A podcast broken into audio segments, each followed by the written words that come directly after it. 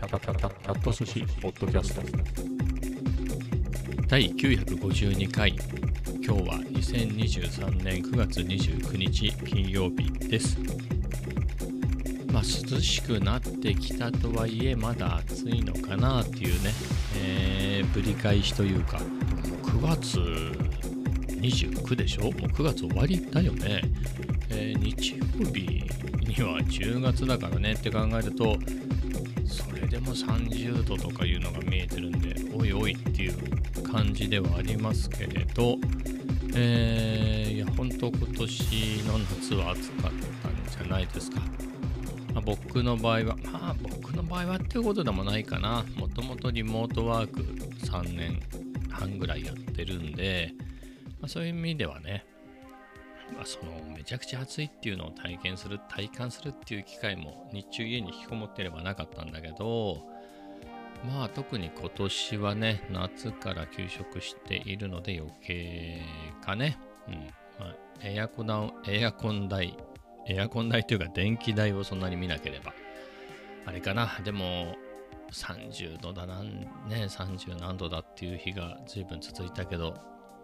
10月もっていうところだね。まあ、9月も結構、まあ、最近ちょっと涼しくなってきてたけれど、そこがちょっとまたね、30度近くまで上がってきて、一応今のところ10月1日は30度で、それ以降はね、もうさすがになんか結構寒い日もあるみたいだね。2日が26で、そこからしばらく25度に、まあ、前後でね。もう来週、来週の土曜日なんかは23度。それ以降ね、22度、21度っていうから、まあ、ちょっと上着ないと寒いよね。今だって、なんだろう、結構、米田行くときなんかね、夜行くときとかも、もう、なんだろうな、もう完全に下も、えー、短パンじゃきついなって、ほら、ジム帰りによるから、着替えるのめんどくさいから、その格好で行きたいんだけど、ちょっとそれだと寒いかなっていう場合もあるし、まあ、いけるかなっていう場合もあるし、まあでも上はパーカーも着てっちゃおうみたいなね、えー、な感じではあるんですけれど、もう25度っつったらこれね、ちょっと、まあ、20度だとちょっと短パンきついかね。まあ、米田行って、帰りはジムだ、着替える手間を考えたら、なんか小学生みたく、10月前半は米田は短パンで頑張っちゃおうかなとかね、まあ、そんなことも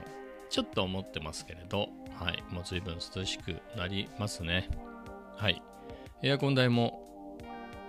あのちょっと安くなるかね。エアコンあんまり使う機会が減るんじゃない？えー、とはいえね、またこれが11月とかになれば、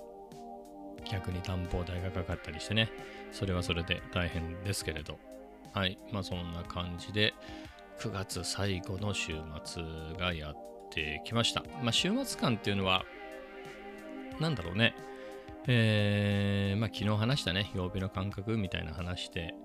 まあ、今日はね、いつもの喫茶店がライブなのかなで、5時ぐらいに閉まっちゃうんで、もう早めに行っとこうと思って、行こうと思ったのよ。よし、早く行こうと思って。忘れてたね。このポッドキャストを撮ってないことを。まあ、例によって1日遅れて、あのー、これ金曜日の分ですけど、土曜日のお昼過ぎに撮ってるっていうね。まあ、お昼のタイミングだと、まあ、やっぱローカルの喫茶店ね、えー、お店が少ないので、まあ、全くないわけじゃないけどね、えー、ちょっと食堂代わりに使う人もいるんで、まあ、ちょっと混むかもしれないんで、まあ、ポッドキャスト撮ってアップしたら、まあ、ちょうどいい時間帯なのかなという感じで、はい、えー、収録を開始しています。まあ今週はね、本当にいろいろ予定が入って、まあ1週間になるかな、土曜日から。まあ、日曜日はなかったけど、まあ、月火水といろいろ予定があって、昨日はなかったですかね。ただ、あの月曜か、その、赤いプロフェッショナルのね、えー、MPC-1 を購入したので、まあ、この使い方が難しいね。えー、慣れないんで、もうこのサンプラーだとか DAW とか、まあ、そういった音楽制作もので言うと結構使ってる。まあまあ使ってるかなっていうところはあるのね。DAW で言えば Logic Pro を Mac 版、iPad 版使ってるし、サンプラーっていうのでいくと、ローランドの SP404 ね、404M2 もちゃめちゃ愛用してるしって考えると、いや、全く未知のね、そういうのを一切触ったことない人に比べたらマシだけれど、とはいえね、あの、あまあ、全然、あ、全然違うっつったら、同じといえば同じだけど、まあ、やっぱ全然違うよね。思想が全然違うんで、へーって感じで結構戸惑っていて、なかなか思うようにいかないんですけれど、まあ少しは触れるようになってね、まあ、僕が、まあ、MPC を知ったのってなんだろうね。だからそのほらコロナ禍で3年半前よ、えー2020年の4月に、まあ休業、今は休職ね。僕だけが休職してるの。僕だけじゃないけどね。まあ、休職してるやつは何人も会社にいるけど、まあ、今は僕は休職してるけど、会社として休業したっていう時期があって、1ヶ月半かな。まあそういう時に何か仕事の役に立つような、あのー何かないかなっていうのでいろいろ始めた中の一つが動画作りで、まあ動画を作っても BGM がないわけにもいかないし、ああいうのもお金がかかるんでしょと。ロイヤリティフリーって言っても、それはロイヤリティフリーなだけであって、それを使うのにはお金がかかったりして、なかなかお金がなくてね、まあとりあえずなんとなく後ろで鳴ってればいいからぐらいのだけでも作れたら、えープラスなのではないかということで、まあ同時に始めてね、まあ試用版の Logic Pro、えーをえー使い始めて、まあ、なんで GarageBand じゃないかっていうと、 GarageBand にチャレンジしたけど、使い方がさっぱりわかんなかったの。まあ、 GarageBand の方が簡単なのはわかるんだけど、まあ、どうせね、使い方わかんないやつを覚えるんだったら、何かその、高いやつね、 GarageBand タダだから、高いやつタダで 90日間試せるんだったら、まあ、そっち試してもいいかなと思って、うん、それで使い方が分かって、しかもそこまでの機能がいらないって分かれば、ね、 GarageBand でいいかなっていうので、 Logic Pro を使い始めたらね、もうほんと、もう逆に GarageBand 余計わかんなくなって、もう Logic Pro を買う羽目になったっていう、まあそういうところが音楽的にはスタートなんですけど、まあ音楽的にスタートで言うとギターはもう30、40年近くやってるので、そういう意味ではね、そこがスタートではないですけど、なんか、えーこういった DAW ね、ロジックがどうしたとか、SP がどうした、MPC がどうしたみたいなっていうのでいくと、まあそこがスタートかね、ここ何年かの。まあそういうので、まあ、やり方がわかんないわけだから、調べるしかないよね。どうやってやるんだろうっていうのでいろいろ調べていくと、まあ、すごい素敵な動画がいっぱいあるわけ。面白いなと当時から思ったのは、どんどんね、まあ多分編集してたりもするんだけれど、じゃあまずリズムトラックをね、ちょっとや入れてみるね、こう。これ MPC の音だけど、こう、こんな感じで入れていったりさ、ハイハットさ、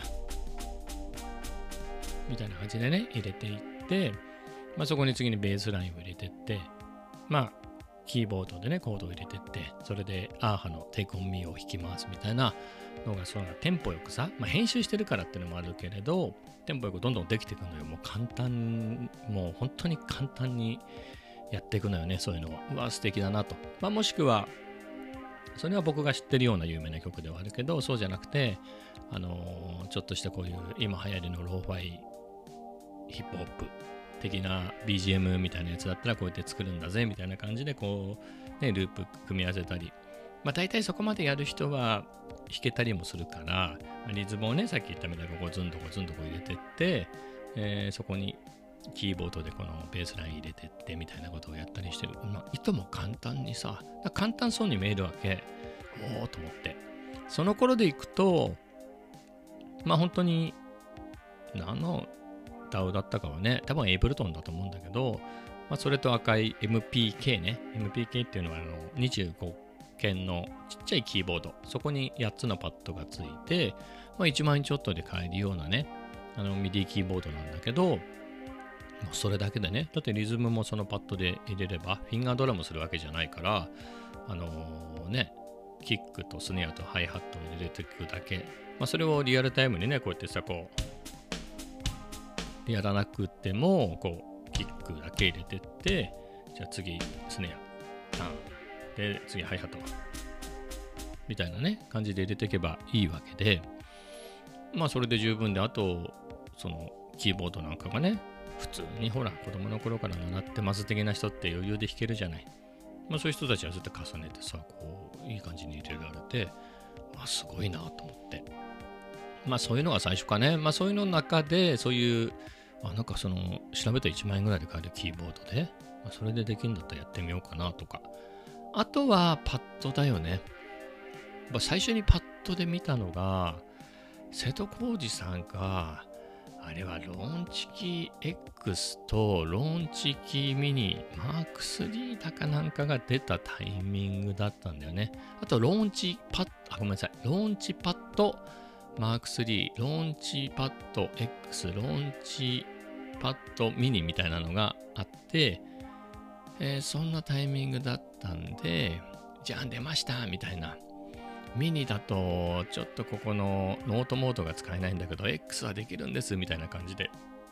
やってたり、あの人いろいろ持ってるからね、 Ableton の Push 2使って、そういうノートモードで、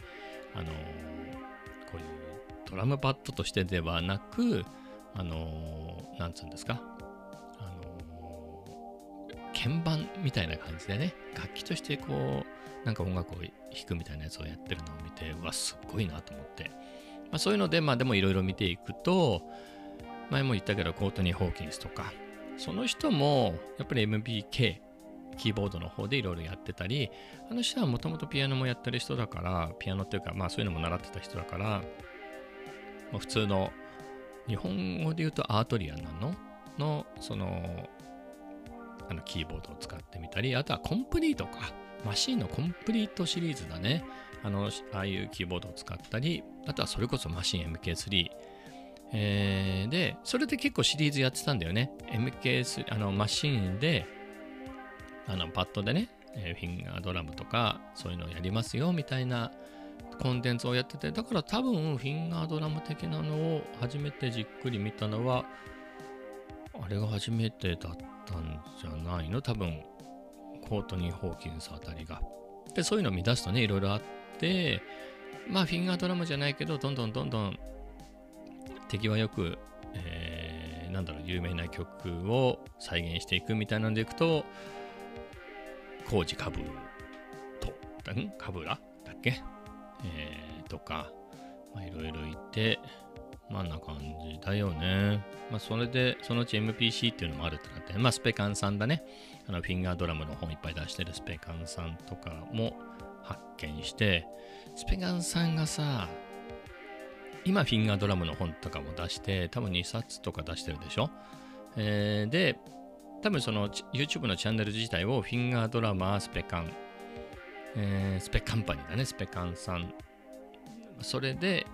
やっちゃってるんだけど、前はもうちょっと雑多な感じだったのよ。あのーまあ、MPC について語るぜとか、まあ、みんなが MPC 使ってるからマシンをやってみたりとか、いろんなパッドを試したり、あとはね、いや結構僕が好きで、たまにコメントするのよ。昔、その頃から見てて、こういうの、こういうのも好きだったんでまたやってくださいよみたいなコメント昨日も書いたんだけど、あ、今日かも書いたんだけど、あのね、なんかファミレスに仲間と行くっていうね、その道中を、なんかちょっと詳しい人が、あの当時だよね、もう3年前とかの最新のオズモじゃない？だからスマホ用のジンバル、これを買ってさ、それでこう、食べりながらこうファミレス行って、そのと道中のトークも楽しかったり、で、ファミレス行ったら行ったで、ビッグボーイとかそういうとこだった気がするの、ロイホだったかもしれないし、ビッグボーイだったかもしれないし、まあ違う店だったかもしれないけどね。まあそういうところで、こう、ハンバーグだ、ステーキだなんてのを食べてるのが面白かったのよ。まあそういうのが好きで、まあそういうのを見てるとさ、まあ、フィンガードラムとは、みたいな感じで、まあやっぱりうまいよね。スペンガンさんは、そもそもが本物の、本物のってのは、生の、生ドラムのドラマーと生ドラムの先生だから、そういう人がやってるからね。えーそういうのを見てて、まあ、自分でやろうとは全然最初思わなかったけど、まあ、すげえなと思って。まあそれでほら、瀬戸さんの見て、なんか、あ、だからそういうのをいろいろ見て、えーロジックを使ってたんで、ローンチキーミニは買ってたのよ。パッドもついてるして。まあでも、そういう並びのパッドじゃなくて、やっぱり64パッドだなと思って、ローンチパッド X も買ったけど、まあ使えるはずもなく対して、えー、で、いたんだけどね。まあでも結局のところたどり着いたのは、ループを重ねていけばいいだろうみたいな、まあそんな感じで、えー、BGM を量産していくことになるわけですが、まあ最近は、えー、もうちょっとちゃんとやりたいなっていうことで、だからもう3月4月ぐらいではね、いろいろ悩んでもうちょっとやりたいなっていうので、えー、もうちょっと気軽に音出せるキーボードね、音源付きのキーボードを買って、えー、そこから火がついて、えー、まあ結局いろいろ悩んで iPad の Logic、iPad Pro の M1 を買い足して、で、 Logic Pro をね、まあ、ちょうど出たからそれを使って、もうどこでも使えるでしょ？なぜ iPad なんだから、電池長持ちだし、だってロジックが動くんだよ、 Logic Pro が。で、画面触ってさ、タッチパッドで鍵盤も出れば、まあ、一応ドラムパッド的なのも出るから、そこでね、そんなすごいフィンガードラムができるわけじゃないんだからさ、別にこうやってさ、これは MPC の音ですけど、こう、ね、やってきゃいいから、だから、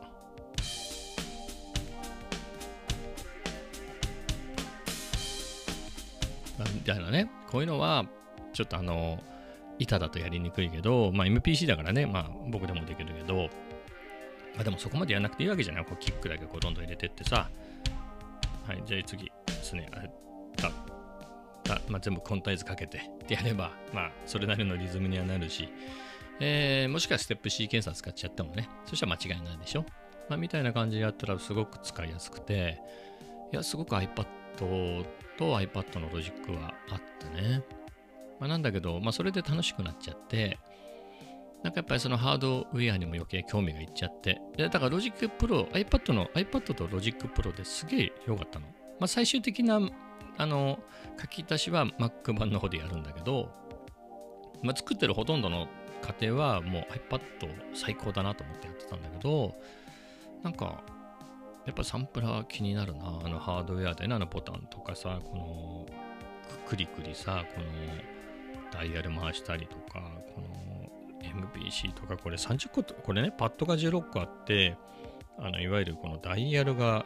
ちっちゃいのが4つ、まあ9リンクで、あと、でっかいのが1個。で、ちっちゃいボタンがさ、プラスチックのね、パッドじゃないボタンが30何個ついてんのよ。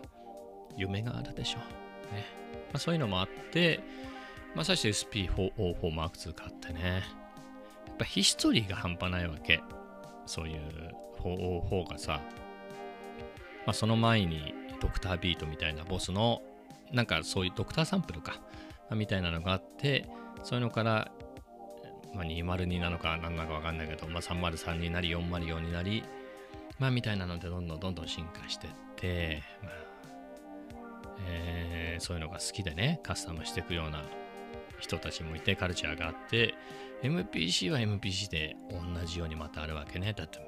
なんつうの？あの有名な話でいくとこれはロジャー・リンっていう人がもともとは設計したんだよね。リンドラムっていうめちゃくちゃ有名なドラムマシーンがあって、まあ、これとローランド、SP404 を作ったのはローランドなんだけど、ローランドの TR808 が、やっぱかなり歴史に残る電子ドラム楽器なんじゃないの？ね、どっちも本当に、ああいう時代の名曲はこっから生まれたみたいなやつで、え、必ず出てくるマシンだけど、まあ、808は電子音で作ってたんだよね。まあ、アナログ回路でドラムっぽい、ぽい音はあくまでも出す機械だったのを、そのロジャー・リンっていう人はサンプリングして、本物のドラムとかの音を取って、それを鳴らせるようにしたのがリン,、ま、リンドラムっていうマシンで、そのロジャー・リンっていう人は自分で会社を作ったんだよね。で、リンドラムっていうのを出して、なんか2つとか3つぐらい出したんじゃない？まあでもビジネスはうまくいかなくて、ただ、あの、めっちゃすごいよ。プリンスがもう使ってたあの1999ってめ、まあ、プリンスだったら大体全部名盤なんだろうけど、でもめっちゃ有名なね、1999とか、あれ、リンドラムで作ってたりとか、まあ他にもリンドラムを使って作られた曲なんていっぱい山ほどあるんだけど、まあみたいな感じでね、まあそんなヒストリーがある中で、えー、それが、まあ、横並びになってるわけよね。ボタンが昔のやつって、まあ、TR808 もそうだしリンドラムもそうなんだけどそう横並びになっててこの MPC ねだから自分自前でもう金がねえしなんか僕が聞いた話だとやっぱり品質がどうもねリンドラムあんまり良くなくて故障も多いしでまあ破産しちゃったみたいな修理とかで、えーなのでやっぱあの当時のね日本のメーカーと組んでっていうことで赤い電気だね。と組んで MPC っていうのを作るんだけれど最初はやっぱりリンドラムとか TR 方式でこう横にボタンが並んでたらしいんだけどそれをスティービー・ワンダーに使わせたらスティービー・ワンダー目が見えないからそれだとわかんねえみたいなことになって。なのであのいわゆる 16×16 のでっかいパッドにしたらわかんじゃんみたいなこれを押したらこうなるみたいなのがわかるっていうね。めっちゃすごいよね。スティービー・ワンダー出ちゃったもんね。そもそもその前に その前にプリンス出ちゃってるんだけどプリンスも出てスティービー・ワンダーもスティービー・ワンダーが目が見えないからこういう配列になってるっていうのがさすごいでしょ、まあ、どこまで本当かっていうのはどうやら本当らしいんだけどまあそういうところもあってね。でもそういうのを使ってさいろんな音楽が生まれててほぼ僕が聴いてないジャンルの音楽なんだけど 僕はほらヘビーメタルが大好きだからね。どうしてこの MPC をじゃあ使うんだっていうぐらい全然関係ない音楽を聴いてきたんだけれど、まあ、やっぱねやるのと作るのは違うわけよ。すごいラーメン好きだけど自分で料理屋さんをやるんだったらあのうなぎ屋がいいっていう人もいるじゃない？フレンチの店をやりたいのかもしれない。すっごいイタリアン好きだけど自分で店出すならそばだなとか、まあ、そんな感じなのよ、うん、好きで聴くのはこうだし弾く、弾くで言うとね、演奏するで言うと、やっぱりこのヘビーメタルが好きなんだけど、あの、まあ、なんか自分で作るとなんかこういう機械とかそういうのでそっち系の音楽、全然違うジャンルの音楽の方が好きっていうね。うん。まあそういう謎なところはあるんですけど、まあそういうのがあって、ちょっと話は長くなっちゃったけど、まあそういうこともあってね、パッドとかいいなとは思ってたわけ。まあそれで、えー、いろいろ見ていくうちにね、まあ、結局全部買ったぞっていうとこだね。まあでもさ、これも、この道も危ないよね。だって、まあ、俺 SP はね、俺は結構セーフだと思うの。俺は404 Mark II。これが Mark III が12年後に出るとかじゃなければ、まあ多分その時期生きてるかどうか怪しいんであれだけど、404 Mark II とかが出なければ、俺はセーフだと思うのね。で、結構あれ息が長いから、そんなにはすぐに出ないと思う。MPC はね、結構いつ何時？来年あたりなんか次世代。今ね MPC のファームウェアで言うと2だな。2.12みたいな半端な、まあ、つまり MPC があってそれがバージョン2になって 2. いくつになってみたいな、えーまあ、2.11みたいな。12とかかな、えバージョンで、まあ、パソコン側のソフトで言うと MPC ソフトウェア2なわけまあ多分これ普通に進化したら3になるじゃん。3はちょっと今の安め安めの機種だと動きませんみたいなことをやりかねないなみたいなね。えー、みたいなところも考えると、まあその時どうしようかなみたいなのはあるんですけれど、あのーそれは置いといて、まあでもそれは今年とかじゃないし、今年手だって困るでしょ。俺もだって俺、月曜日に届いたんだよ、これ、これ。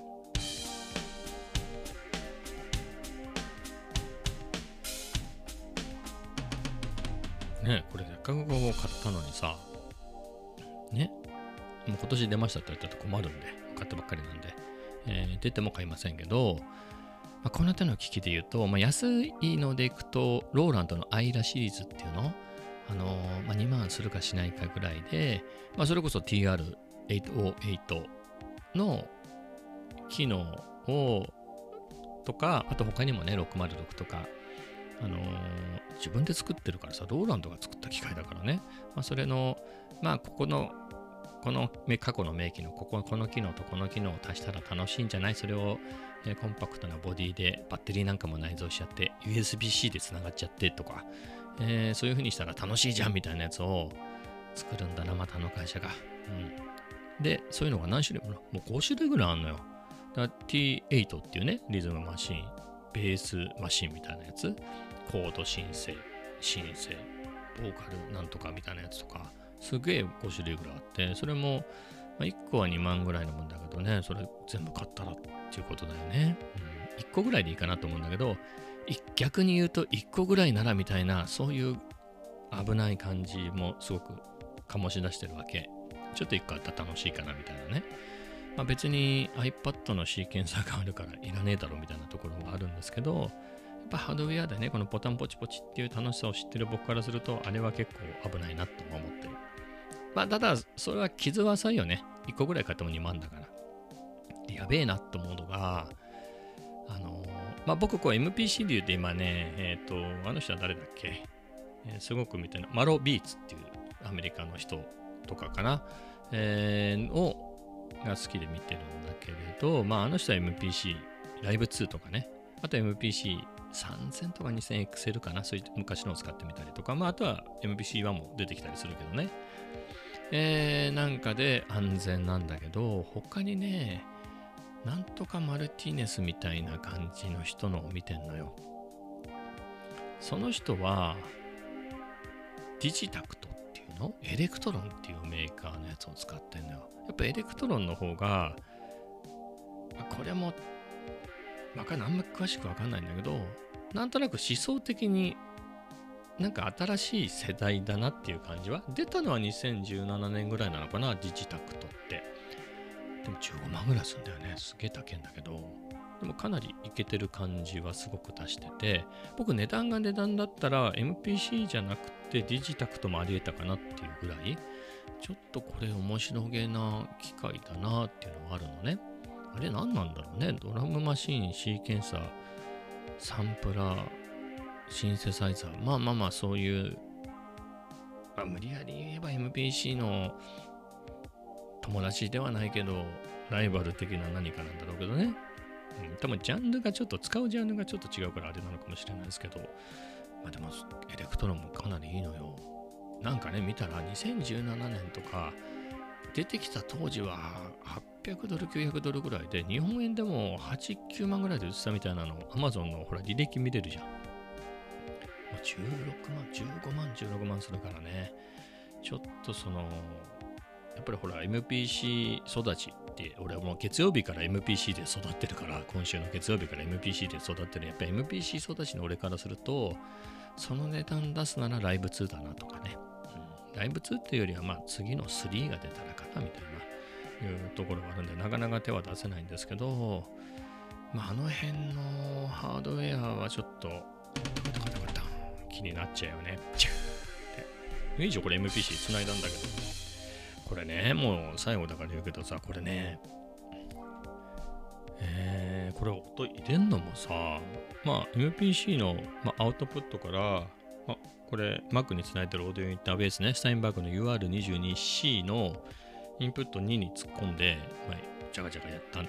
録音してるんだけど、俺やっぱりローランドの SP に、あれ？やべえ。SP404 ね、404M2 はすごいなと思った。あの、時期で言うと、多分、今の僕が使ってる MPC-1 ってのは2020年デビュー。で、SP404 は2021年デビューなんだと思うんだよね、多分。違ったかな ?SP404 M2 って、多分、一昨年なんだよ、出たの。えー、で、ないかなと思うんですけど、ちょっとお、おえー、あ、しまった。ブログ的なね、レビュー記事を見ないとあれだよね。えー、ロックオンカンパニー3.0のアップデートじゃないね。お待たせ。お待たせ。あ、違うな、これ。昔のやつだ。発表。あ、2021年の10月だから、まあ、実際出たの、実際出回ったのは2022年っていうことは、まあ1年半、2年ぐらいの新しいのかな？そんぐらいの世代の差はあるのね。えー、なんだけど、ただその MPC-1 っていうのは、大元があって、MPC-X っていうさ、この MPC シリーズの最高峰があるわけ。まあ、カメラの世界で言ったら最高峰でもなくて、えー、まあ普通の APS-C 機しか買えないんじゃないですかぐらいの、まあ、26万ぐらいのもんなんだけど、まあ、その MPC-X っていうのが2017年に出てるわけよ。で、ライブもその頃一緒に発表なのかな ?MPC-X と MPC ライブが同じに出たりとかしてんじゃないの？えー、1ね、ライブ1が。だから2017年なんだよね。それをいろいろ削ったりしつつ、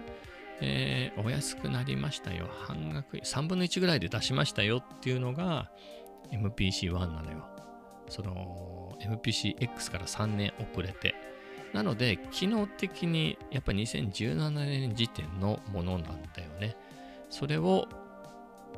まあ、ファームウェアのアップデートなどはありつつもっていうね。やっぱりその時点なわけよ。だから USB も A と、B ね、それぞれの端子がついてるっていうぐらいだったりするのね。まあそれにしてはすごい頑張ったなとは思うんだけど、やっぱその2017年の MPCX からの流れのやっぱ1と、やっぱ2021年に発表は少なくともしてるっていうね、あのー SP404M2 は、できることで言うと 1MPC の方が多いんだけど、やっぱ相当その差でかいなっていうね。まあだから、な USB-C がついててさ、それで Mac なりにつなぐと、それ経由でやり取りできちゃうわけ。えー、で、オーディオインターフェースにもなっちゃうしで、だからもう、ね、電源もそっからいけちゃうでしょ？まあそこは、うん、まあそれをね、MPC-1 を今の、今でもできたんじゃないの ?MPC-1 も 15W ぐらいので入れたら全然動くでしょ？う ?PD で。かなと思うんで、そこがね、SP404 はちゃんと頑張ったなっていうね、えーいうのをね、ちょっと改めて思ったね。何もかも MP1 の方がいいのかなと思ってたんだけど、あ、なんかこの辺、404は侮れないなっていう。まあもちろん MC シリーズは、ライブ2っていう超名機があって、今でも人気で、やっと俺が1を買ったと同時に普通に在庫が復活したっていうね。あれ？そっちでもよかったかなみたいな。まあ高いんだけど、まあ思ってるけどね、バッテリーも内蔵してるし、入出力もうちゃうちゃもうついてるし。で、えーそういうライブ2っていうのがあるけれど、SP も相当入出力いっぱいあるからね、フロンタ側にさ、だってギターとかマイクを突っ込むジャックがフロントに1個あるでしょ？もう1個ヘッドホンが標準ジャックとミニジャックでそれぞれあるから、それぞれだよ。どっちも一度にさせんね2個させんね一度に。っていうのがありつつ、後ろに入力、出力がさらにあり、まあ、MIDI のなんかさすやつがあり、USB-C があり、DC ジャックがありみたいな、どんだけあのボディにつけたんだっていうね。だやっぱりその SP404M2 はさ、まあ、俺みたくお家とかでっていうのもいるけど、やっぱりあれでライブやっちゃう人もいるから、やっぱりそういうのいろいろつないだり、まあサンプリングしてね、そもそもサンサンプラーだから、いろんなものをつないでサンプリングするっていうのもそうだし、そういうライブのパフォーマンスの時にいろんなものにつなぐっていうのもあるしで、やっぱそこもすごいよね。まあそこでの電源で乾電池が使えたり、USB で充電できたら最高でしょみたいな、それでパソコンにつながったらもっと最高でしょとか、ね、そういうところがさ、すっごいなと思うね。まあその点ちょっと MPC は、いや、MPC の方がまあ単純には比べられない。単純に音楽作る性能で言うと、まあ、MPC はもう DAW 寄りだからね、かなりのことができるはず。俺ができてないだけで。なので、いいなと思うし、まあ時代が違うからね。やっぱり MPCX、当時で言うと26万ぐらいした MPCX をいろいろ省きつつも、省いちゃいけないところは省かずに、結構ボタンも残して、この値段に抑えたっていうね。えー名機は名機ですよ。そういう意味では1も。えーなんだけれど、まあ、SP404 はさ、もう、オンリーワンじゃん。MPC ってさ、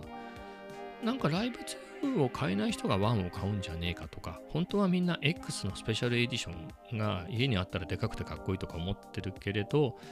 まあ、それは高すぎるし、まあ、スピーカーとかバッテリーついてるからライブ2で、それも買えないから MPC1 でとかいうのをちょっと感じるのよ。404はそうじゃないよね。だって、ローランドにも、まあ、ローランドはめちゃめちゃいろんなもの出してるけど、まあ、404でしょっていうね。うん。まあ、現行品で言ったらマーク2だから、それっていうね。だからそこの違いは感じるね。ただね、この、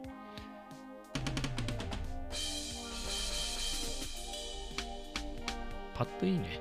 うん。MPC-1 のパッドはいいなと思います。はい。まあ、そんなとこですかね。まあ、すごく気に入ってて、えー、なんだろう。あの、まあ、ライブ2はね、バッテリーがついて、スピーカーもついてて、すぐ音出せて、すごくいいよっていうのは、まあ、それはその通りなんだけど、あれ、でかいんだね。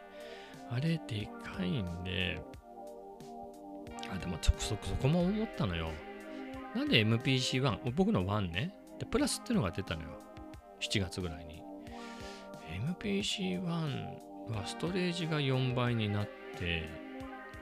えっ、と、Wi-Fi と Bluetooth がついたっていうのが基本かな。あとね、これ DC19V が 12V になってるっていう、まあ微妙な変化なんだけど、まあ、別に USB-C で動くわけでもないし、バッテリーがあるわけでもないし、スピーカーを内蔵したわけでもないし、何かなみたいな、えー色は赤いしっていうね。まあ、理想を言えばさ、まあ、1の形を踏襲するとしても、どこかしらになんなんとかスピーカーをつける。もしくはバッテリーを内蔵する。どうせ中身スカスカなんだから、バッテリー内蔵してとか、USB-C でとかね。まあそうなってたり、あとは RAM が 4GB になって、MPC、XSE みたいな、えーぐらいになってたら、まあ、僕はあんまり使わなそうだけど、なんか重めのプログラムもサクサク動いちゃったりするんじゃねえのとか、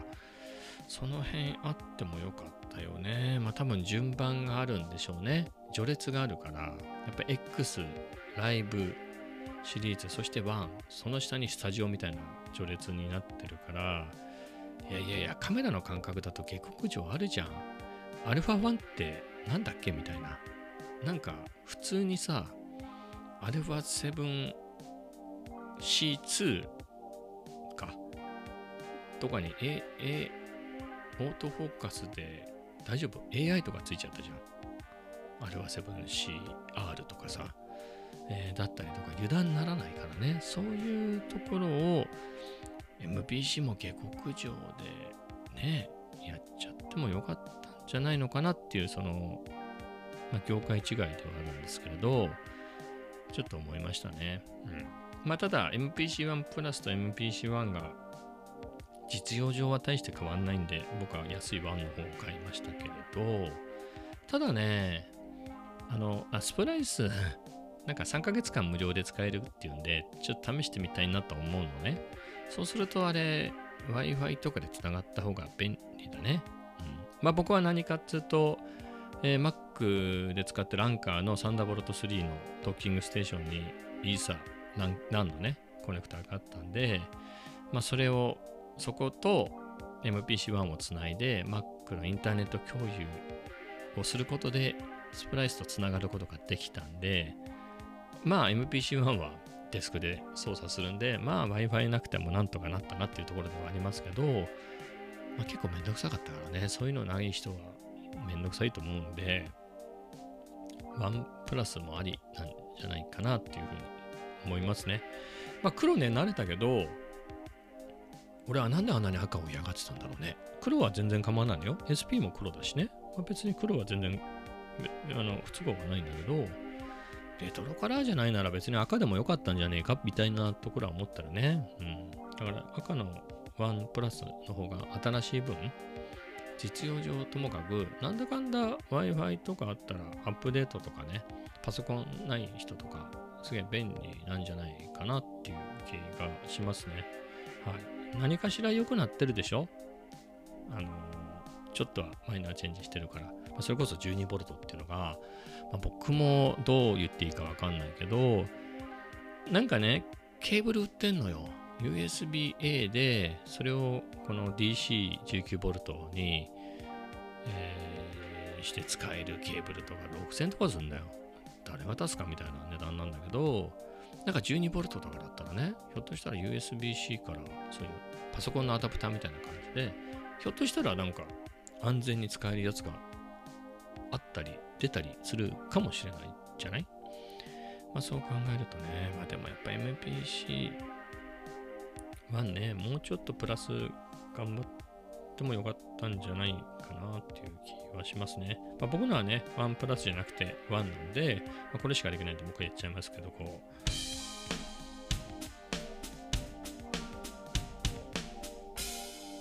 間違えたね。まあ、こんな感じで、はい。まあ、楽しんでいけたら、まあ、やっとこの辺の設定とかもわかるようになったんでね、ただこれ別にフィンガードラムマシンとして買ったわけじゃないんで、まあ、それもちょっとはね、楽しいかなと思うけれど、えービートメイクで使いたいんですけれど、なかなかね、まあ、そうは言っても、難しいよね。こういうのもさ、ちょっとさ、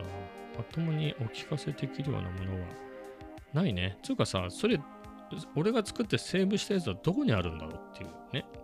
SD カードに入れろっていうから SD カードに入れたんだよ。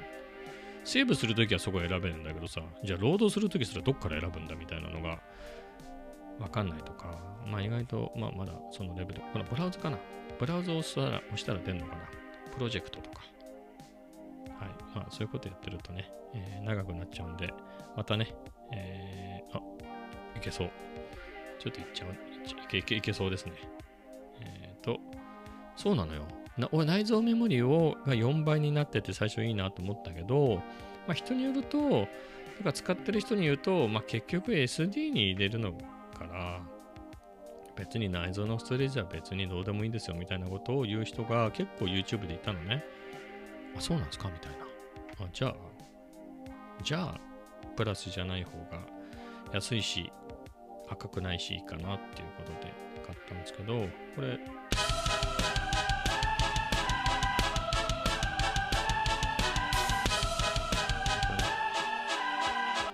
試しにいろいろやってたやつなんですけど、ドラム、